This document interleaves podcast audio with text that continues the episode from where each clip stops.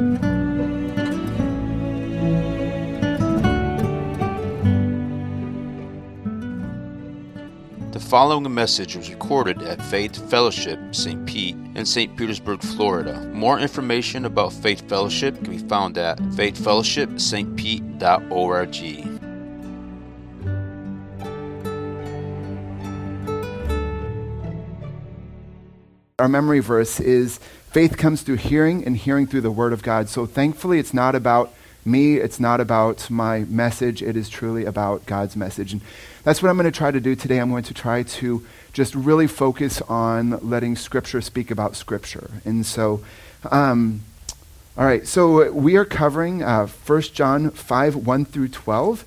I want to go ahead and start off uh, uh, with this quote. So, Martin Luther said, God our Father has made all things depend on faith, so that whoever has faith will have everything, and whoever does not have faith will have nothing.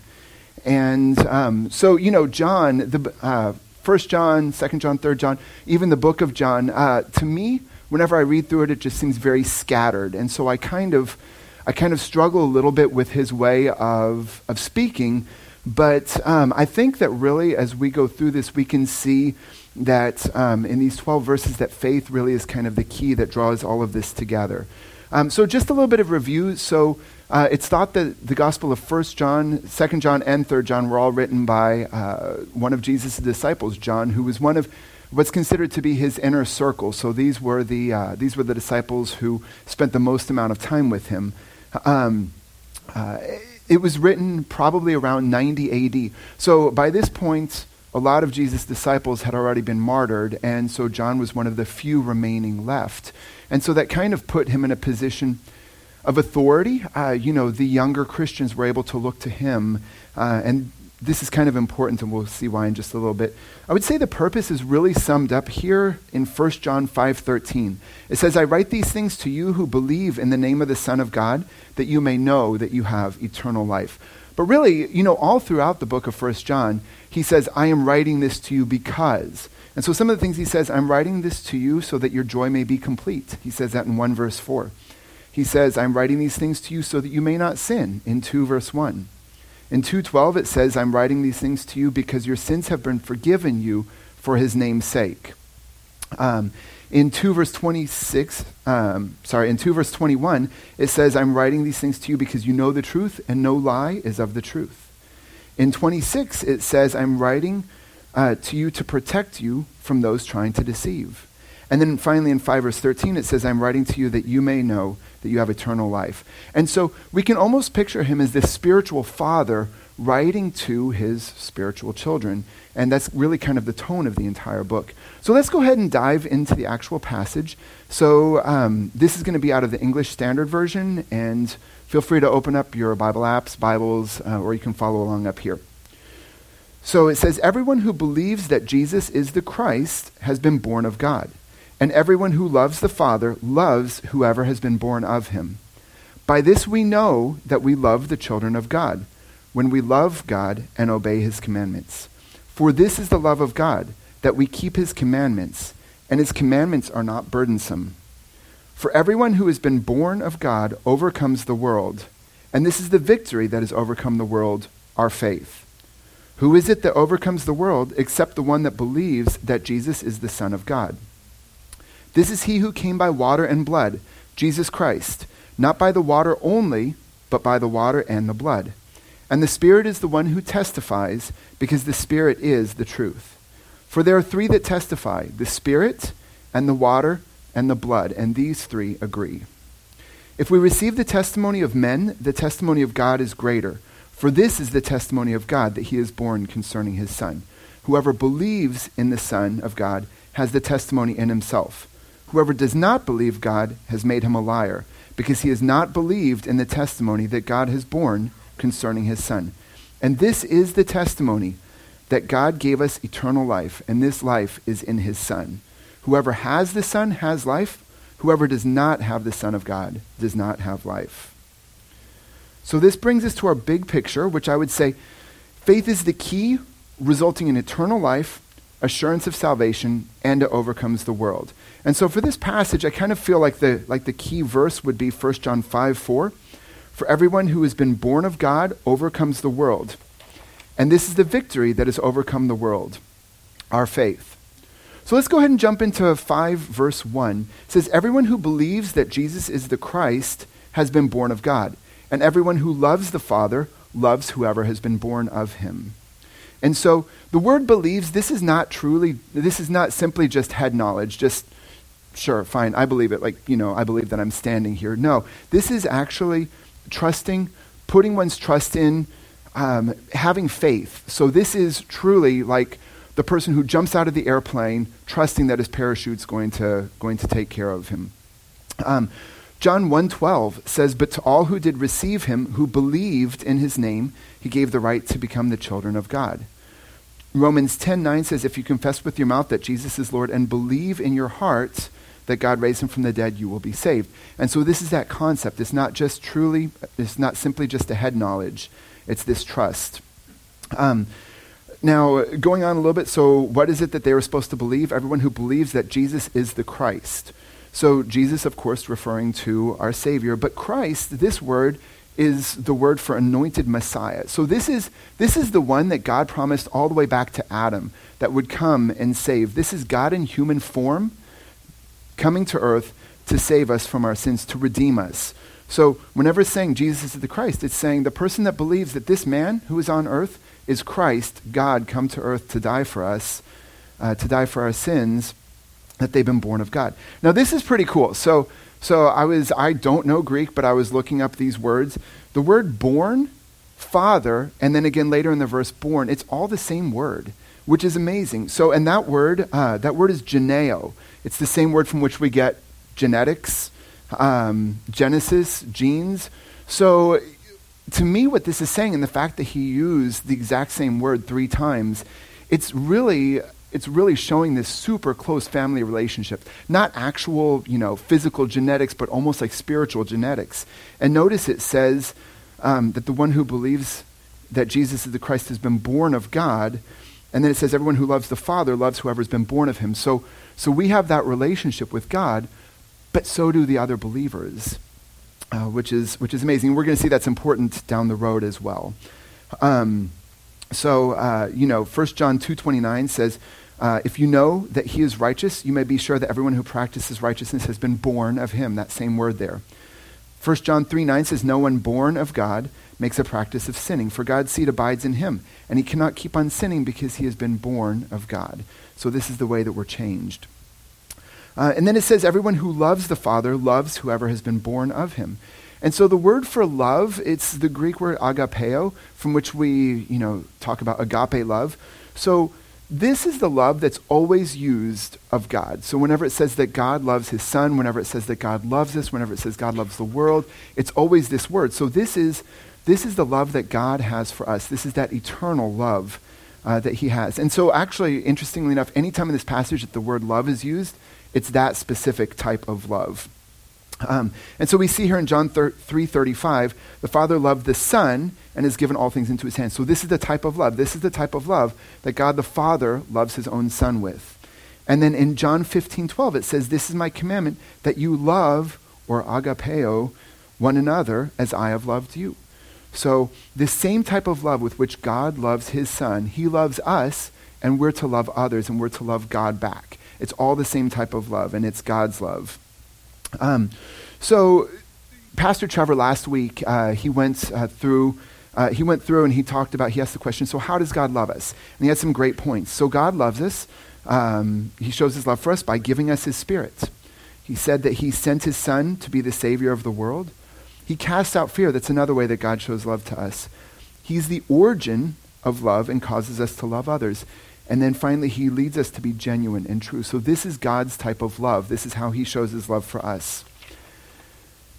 And we're to love others in this same way. So, 1 Corinthians 13, um, all of us have heard it at weddings, things like that. In fact, we even heard it just last week. Um, but this is the actual practicality. This is what that love should look like. It says, Love is patient and kind. Love does not envy or boast. It is not arrogant or rude. It does not insist on its own way. It is not irritable or resentful.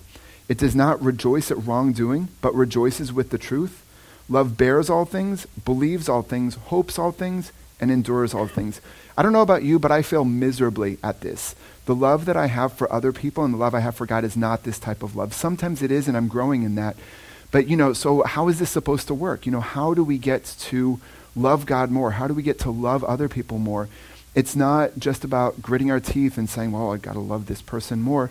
It's, it, if this is a struggle, the way that we do this is by getting to know God more, deepening our relationship with Him, because as we know Him more, we'll understand His love more. And as we understand His love more, we will naturally love Him in that same way, and we will love those around us in that same way. So, really, if we're struggling, if there are people in our lives that we're not loving, it's because we don't truly understand God's love for us, and we need to continue getting to know Him in a deeper way.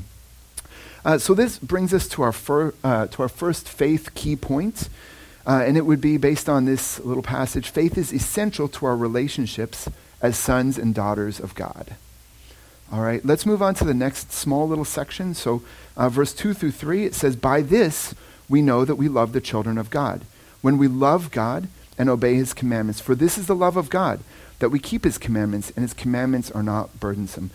Now, this passage probably, even if you're not aware, probably struck a little nerve in you because obedience is completely countercultural. So, whenever we think about obedience, it's fine to not obey as long as you don't get caught, right? And um, even, even in Christian circles, we don't like to talk about obeying God too much. But this is really important. Um, uh, A.W. Tozer said the Bible recognizes no faith that does not lead to obedience, nor does it recognize obedience that does not spring from faith. The two are opposite sides of the same coin. And so, looking at, uh, looking at the word obey, it's literally to do. So, I mean, in some ways that kind of seems intuitive, but if you really think about it, to do, that's an action. This is an action. And literally talking about active obedience, seeking to obey God's commands. And really, if you think about it, God's commands are really for the good of us and those around us. Um, so, so, for example, those of us who are parents, we know that we love our children and we have rules for our children. And these rules are born out of our love for our children, not out of this hate or desire to control our children. It's because we really, truly love our children. Now, for most of us, down the road, we take a look at some of the rules that we had and we're like, okay, well, you know, that might have been a little bit much. You know, that's not necessarily in our children's best interest, but we thought it was. But see, here's the amazing thing is that God knows our best interests. He truly knows our best interests. Um, and because of that, these rules that he makes are, just like the parents, out of our best interest, with the exception that he doesn't misunderstand what's best for us. So these rules, these commandments that he's given us are really, truly for our good and born out of love. Um, so we can see here, here's an example. So Matthew 5, 21 through 22. You have heard that it was said to those of old, You shall not murder, and whoever murders will be liable to judgment. But I say to you that everyone who's angry with his brother will be liable to judgment. So here we have two different but related uh, laws. So the Old Testament law, don't murder, and then Christ expounds on that, and he says, no, not just don't murder, but don't hold grudges. Don't be hateful towards each other. Don't hold bitterness in your heart toward each other. Well, so the don't murder, that's obvious why that's good for us and good for the community. But, you know, not holding grudges, not hating, not being bitter towards each other, you know, so bitterness, this can erode at us. So I have literally known people who are so bitter and angry that it has literally caused them health problems. Um, and then, not to mention the bad that it is for the community. And so, this is an example of one of Christ's commands that is for our own good and for the good of those around us. Uh, Matthew 22, 37 through 40 says, You shall love the Lord your God with all your heart, and with all your soul, and with all your mind. This is the great and first commandment. And a second is like it you shall love your neighbor as yourself. On these two commandments depend all the law and the prophets. So ultimately, everything comes down to love God and love others. And if you think about it, that really is for our own good. And, um, and that is, so again, these commandments, these are born out of love for us. Um, we can see here that love and obedience go hand in hand. So it says, For this is the love of God, that we keep his commandments. Um, and our love and obedience of God, this results naturally in us loving others. Um, so, uh, kind of like what I said before, you know, for a lot of us, obedience is actually very difficult. It's very difficult to follow God's commands.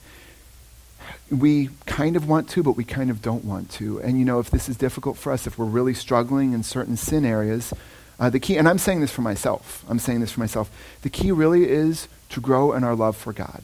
Um, because as we grow in our love for God, as we understand His love better, we're going to just have this natural, deeper desire to obey Him.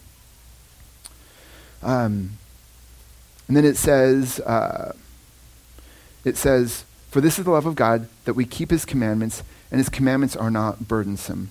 Now, burdensome, the word for that is heavy and weighty. You can see here this. Uh, this do- poor donkey up here, and I wouldn't have put this slide up except that our pastors are gone. So, so, uh, so this, so this poor donkey here, he is completely useless because he's burdened, right? I mean, he is so burdened that he can't do a single thing. And so, whenever it says that Christ's commands are not burdensome to us, you know, I think that he's contrasting two different things. I think, first of all, he's contrasting the commands of the Pharisees. You know, so the Pharisees took God's commands and they expanded them. They said, oh, yeah, so not only are you not to do this or you're to do this, but we're going to add all of these extra things to it. And it became to the point where it was just completely impossible. Um, it says in Matthew 23 4, they tie up heavy burdens, hard to bear, and lay them on people's shoulders, but they themselves are not willing to move them with their finger. So I think that what John's saying here is that Christ's commands are not burdensome as opposed to the Pharisees' commands. Um, but I think that he's also likely contrasting following Christ's commands with not keeping them. And here's what I mean by that. So, so all of us, we have our own sin struggles that we deal with. And whenever we're really struggling with those sins, we're really burdened, right? You know, we can feel the conviction of the Holy Spirit, um, and that really just weighs on us. So, for example, so I leave for work really early in the morning, um, and occasionally I get into the habit of speeding, going pretty fast. Nobody's on the roads, you know, and I just I don't know, it's just something that I struggle with. The entire time I'm speeding, like literally in the back of my mind, I'm thinking, I hope there's not a cop. I hope there's not a cop. And you know, I go past a car, I go past a car that's parked on the side of the road, and my heart skips a beat. Well, a lot of times, I actually listen to God's conviction and I go the 65 miles per hour whenever nobody's on the freeway. And whenever I do that, I literally pass a cop and I'll smile and wave. You know, it's no big deal. Like I don't have that weight, I don't have that burden on me. So I think that God, I think that John here is really also contrasting, contrasting keeping God's commands with not keeping them as well. Um, and so this brings us to our next uh, faith key point, which is our faith gives us the freedom to obey God's commands. So um, let's go on to verse 4 through 5. It says, For everyone who is born of God overcomes the world. And this is the victory that has overcome the world, our faith. Who is it that overcomes the world except the one who believes that Jesus is the Son of God? So the word here, born, it's the same as what we talked about in five 5.1. It's that geneo, referring to our relationship with God. Now, world, the word world here is really interesting. It's the word, it's the Greek word cosmos. And it is used all different ways throughout the, throughout the New Testament. So for example, whenever it says in John 3:16 that God so loved the world, he's not talking about the mountains and the dirt and the streams. It's, he's talking about the people of the world. But yet it says here in this passage, 1 John 2:15, do not love the world or the things of the world. It's the same word, it's just used differently. So we have to look at the contrast at the at the context. So whenever it says do not love the world or the things of the world, if anyone loves the world, the love of the Father is not in him. It's referring to the same thing that it's talking about whenever it says, For everyone who's been born of God overcomes the world. And that would be the broken, sinful world system. And, you know, this is the difficulty because this is what we're born into, this is what we're part of. And, um, but yet, this is also what we struggle against. Um, so it says here, and this is the victory that overcomes the world, our faith. And so again, faith being this conviction of truth trusting Christ's savings work on the cross. The word actually means persuasion or credence. Um, and this is what allows us to overcome the world. So, so this truly is a battle. And looking at that word overcome, the word is actually pretty cool. So it, it means conquers or carries off into victory. So this really is showing us that it's this battle. You know, so here we are, you know, saved, we're children of God, but yet we're still living in this broken world system. And so it's this battle. So we need something to overcome the world, and that thing is our faith. Uh, Romans 3.28 says, For we hold that one is justified by faith apart from the works of the law. And then Ephesians 2, 8 through 9 says, For by grace you have been saved through faith. And this is not of your own doing, it is the gift of God, not a result of works, so that no one may boast. Um, so after it says, And this is the victory that has overcome the world, our faith, it says, Who is it who overcomes the world except the one who believes that Jesus is the Son of God? Now, again, there's that same word believes. We talked about that before. So, what about this Son of God? You know, what exactly does that mean? Um, this phrase is used all throughout the New Testament, and whenever it's used, it's really referring to Jesus Christ's divine nature. So, so his relation to God. He sacrificed himself as fully God for our sins so that we could have this relationship with him. So it's talking about, it really is talking about Christ's deity, but at the same time, his, him being our Savior. Um, and we see this. Uh, we see this in John 1.34. It says, "And I have seen and have borne witness that this is the Son of God." Uh, and then in Mark uh, 15.39, the centurion even recognizes this. And when the centurion who stood facing him saw that in this way he breathed his last, he said, "Truly, this man was the Son of God." So again, this phrase it's really emphasizing Jesus' deity and him being the Savior of the world. Um, so, going on to our next uh, faith key point for this particular passage, we see here that our faith gives us the victory over the world. All right. So, verse 6, and this is this one was a little bit tricky. So, this particular verse I really had to kind of dive into. Um, so, bear with me for just a little bit. So, this is he who came by water and blood, Jesus Christ not by the water only, but by the water and the blood. And the Spirit is the one who testifies because the Spirit is the truth. So, you know, of course, we've already talked a little bit about Jesus Christ. This is saying Jesus the Messiah. Again, it's a point to him as our Savior, uh, stating that Jesus is God, came to earth to save us. But what's this water and blood thing? So, like, I literally got on Blue Letter Bible and I typed in water plus blood. And um, I came up with uh, John 19.34, which is great because it was also written by John, so it's very possible that John is referencing himself.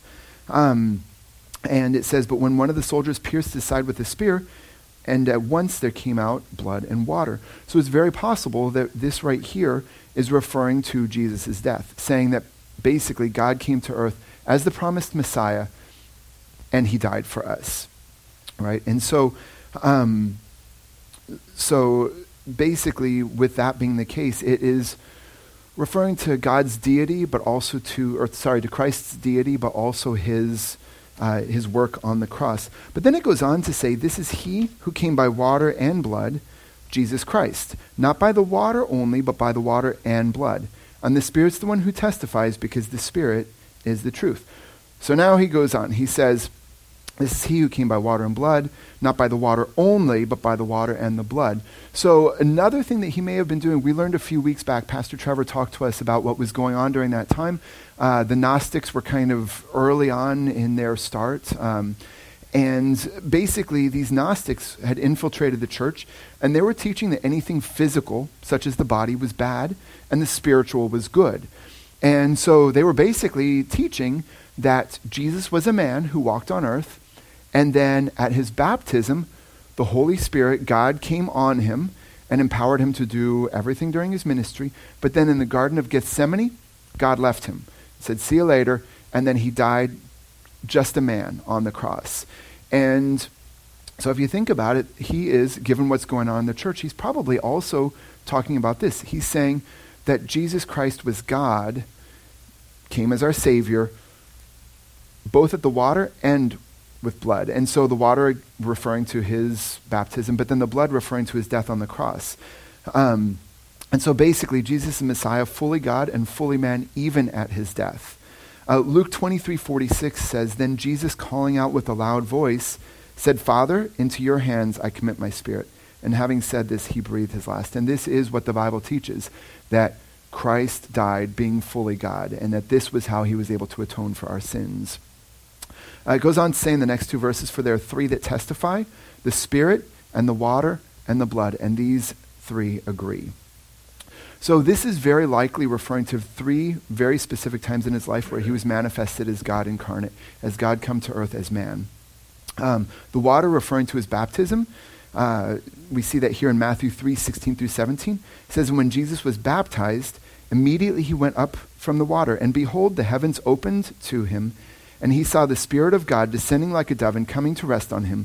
And behold, a voice from heaven said, This is my beloved Son, with whom I am well pleased. And so again, this is at his baptism confirmation that Jesus is God. Um, and then blood referring to his crucifixion, Mark 15 39.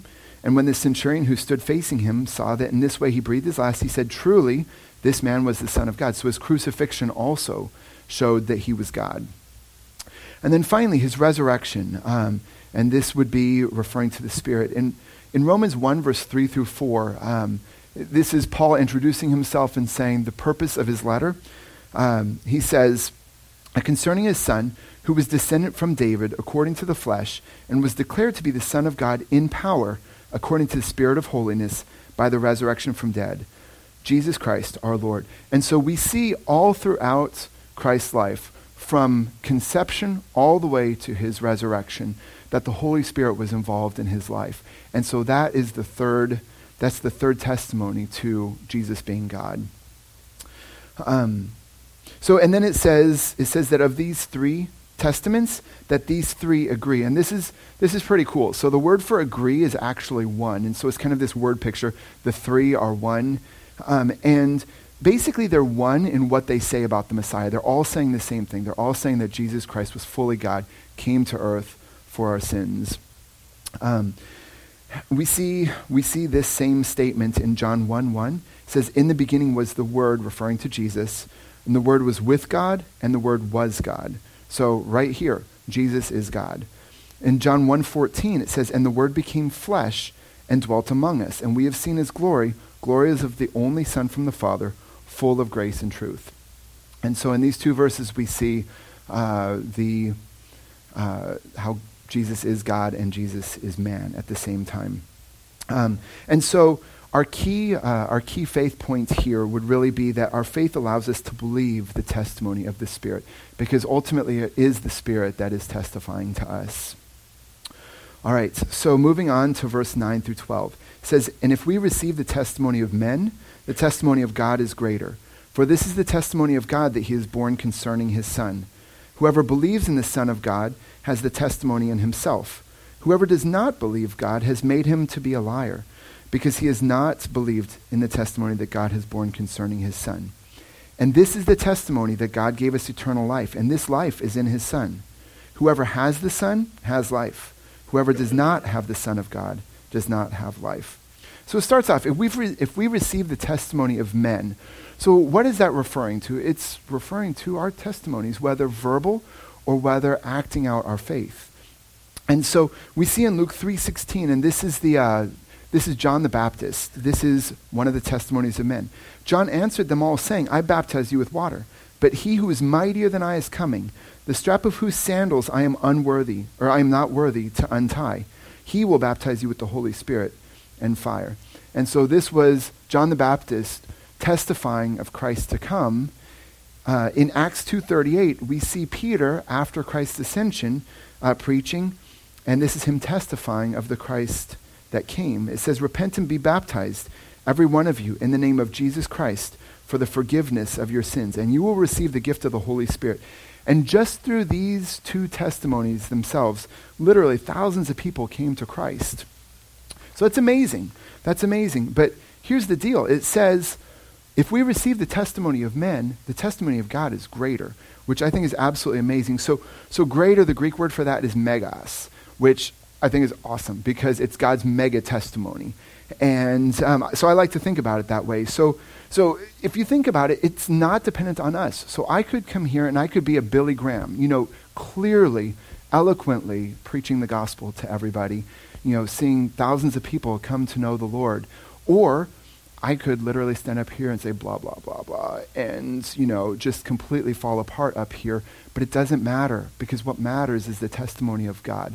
You know, a lot of us, we have things in our past, even in our past Christian life, that we are just absolutely ashamed of that would make us very um, intimidated to share the gospel with somebody. Um, or, you know, we just have these horrible feelings about ourselves because such a horrible witness to Christ. But ultimately, it's about God's mega testimony. Um, and so, because of that, we shouldn't be afraid to share. We have no reason to be ashamed to share. It says, Whoever believes in the Son of God has the testimony in himself. And this is one of the strongest testimonies. So, the testimony of God that lives within us, I know that the testimony of God is true. And through the testimony of God in my life, He's able to pour into other people's lives. Um, then it goes on to say, Whoever believes in the Son of God has the testimony himself. Whoever does not believe God has made him a liar because he has not believed in the testimony that God has borne concerning his Son. So, basically, just to break this down, guys, God can't lie, right? It says in Numbers 23 19, God is not a man that he should lie, or the Son of Man that he should change his mind. Has he said it, and will he not do it? Or, as he, or has he spoken, and he will not fulfill it. So God can't lie. So basically, maybe a better way to put this is because is that the unbeliever has made God out to be a liar or has called God a liar. And so I want, th- I want you to think about this way. So in 1519, Ferdinand Magellan, he circumnavigated the globe, right? Well, before then, there were a lot of people who believed that the earth was flat. There were some people who, you know, who did believe that it was round. Obviously, Ferdinand Magellan believed it was round. But, um, you know, after he did that, that was good, solid proof that the earth was round. And since then, many people have sailed around the world, flown around the world, even been in the International Space Station as it's gone around the world. And so it is a known fact that the world is round.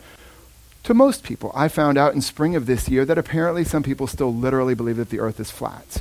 So in March of 2018, this guy, um, he I'm sure that he knew plenty of people who had sailed around the world, who had flown around the world, and who told him, No, the earth is truly round. It really is. Trust me, I've flown around the world. But he refused to believe that. So he, can we go and get the slide? He went ahead and he built his own homemade rocket at much expense to himself and turns out to be at much physical pain as well, to launch himself up into the air to prove to everybody else, yep, there's the edge of the earth. It's flat.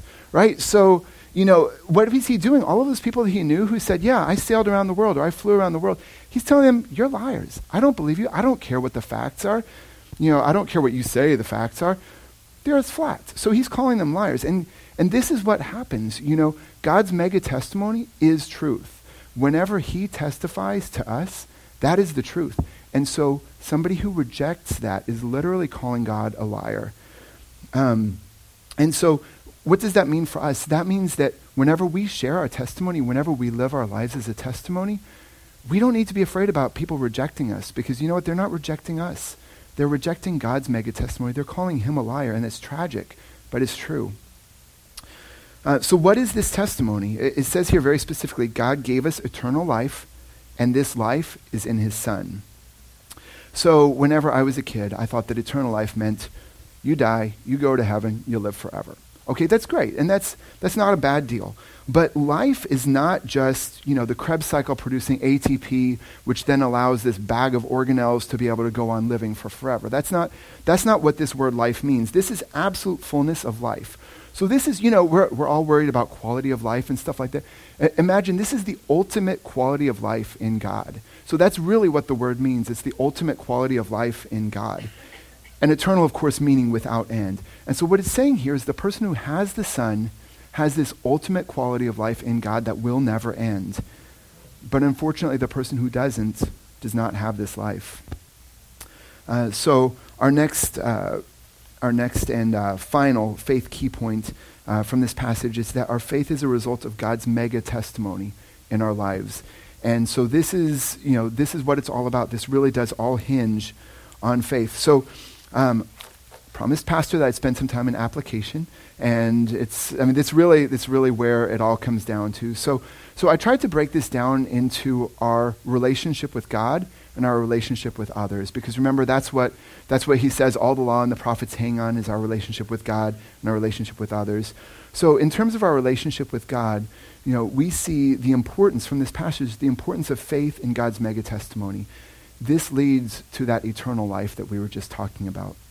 Romans 5 8 says, But God shows his love for us in that while we were still sinners, Christ died for us.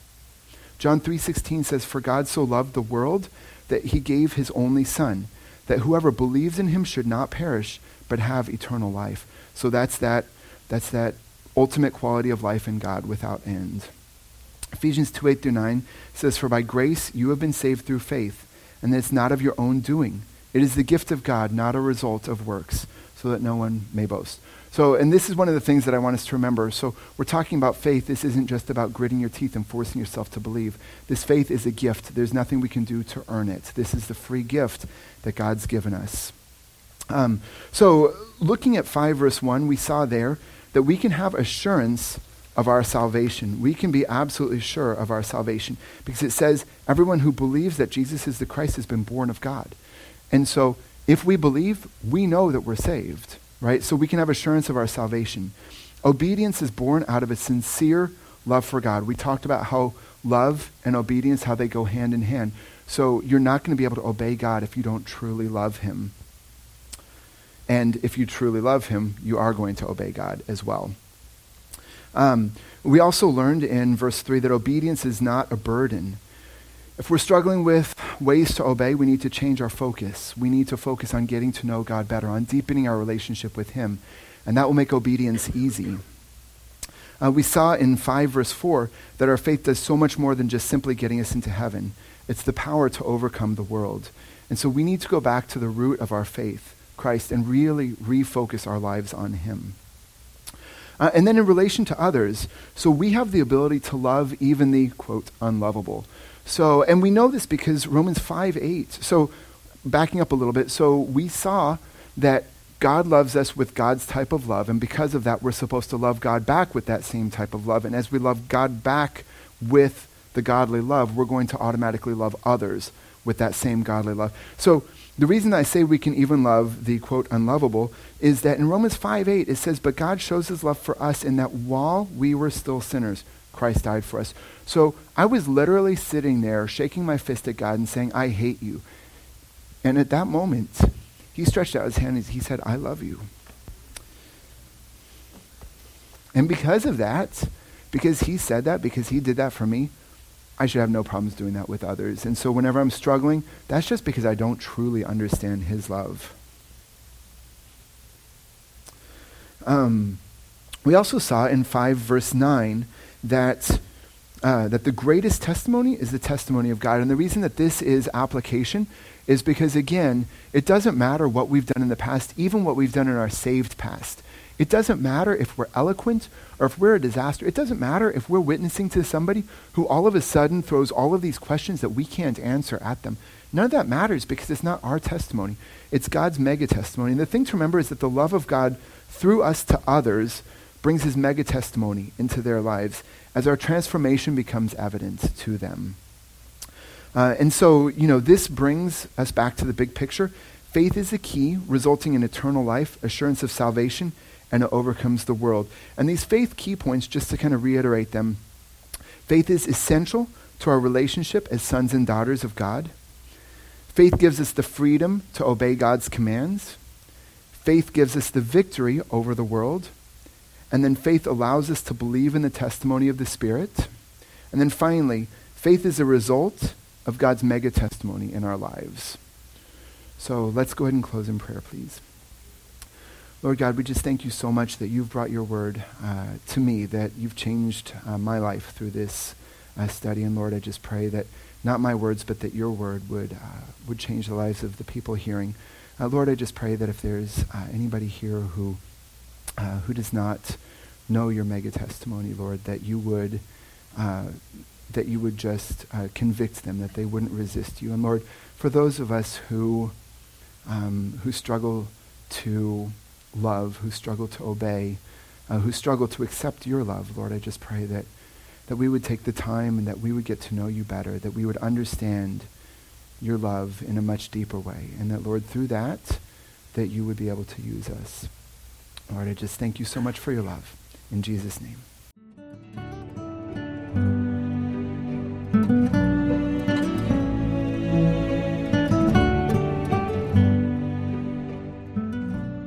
Thank you for listening to this message from Faith Fellowship, St. Pete, in St. Petersburg, Florida. More information about Faith Fellowship can be found at faithfellowshipstpete.org.